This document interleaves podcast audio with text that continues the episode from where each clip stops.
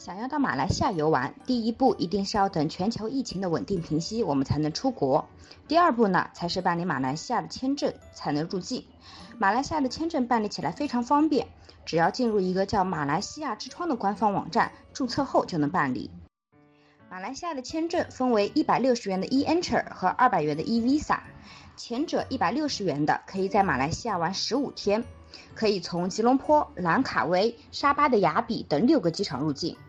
后者两百元的 e visa 可以在马来西亚玩三十天，没有入境口岸的限制，而且都只需要上传白底证件照，旅行回程后仍有半年以上有效期的护照，返程机票订单，二十四小时之内网站就会发一份签证的 PDF 文件到你注册的邮箱，用 A4 纸打印即可使用。马来西亚签证呢几乎没有什么被拒签的案例，所以总体而言，马来西亚的签证简单方便，价格不高，出签率却很高。即使没有出境记录的白本护照，小伙伴也可以前往。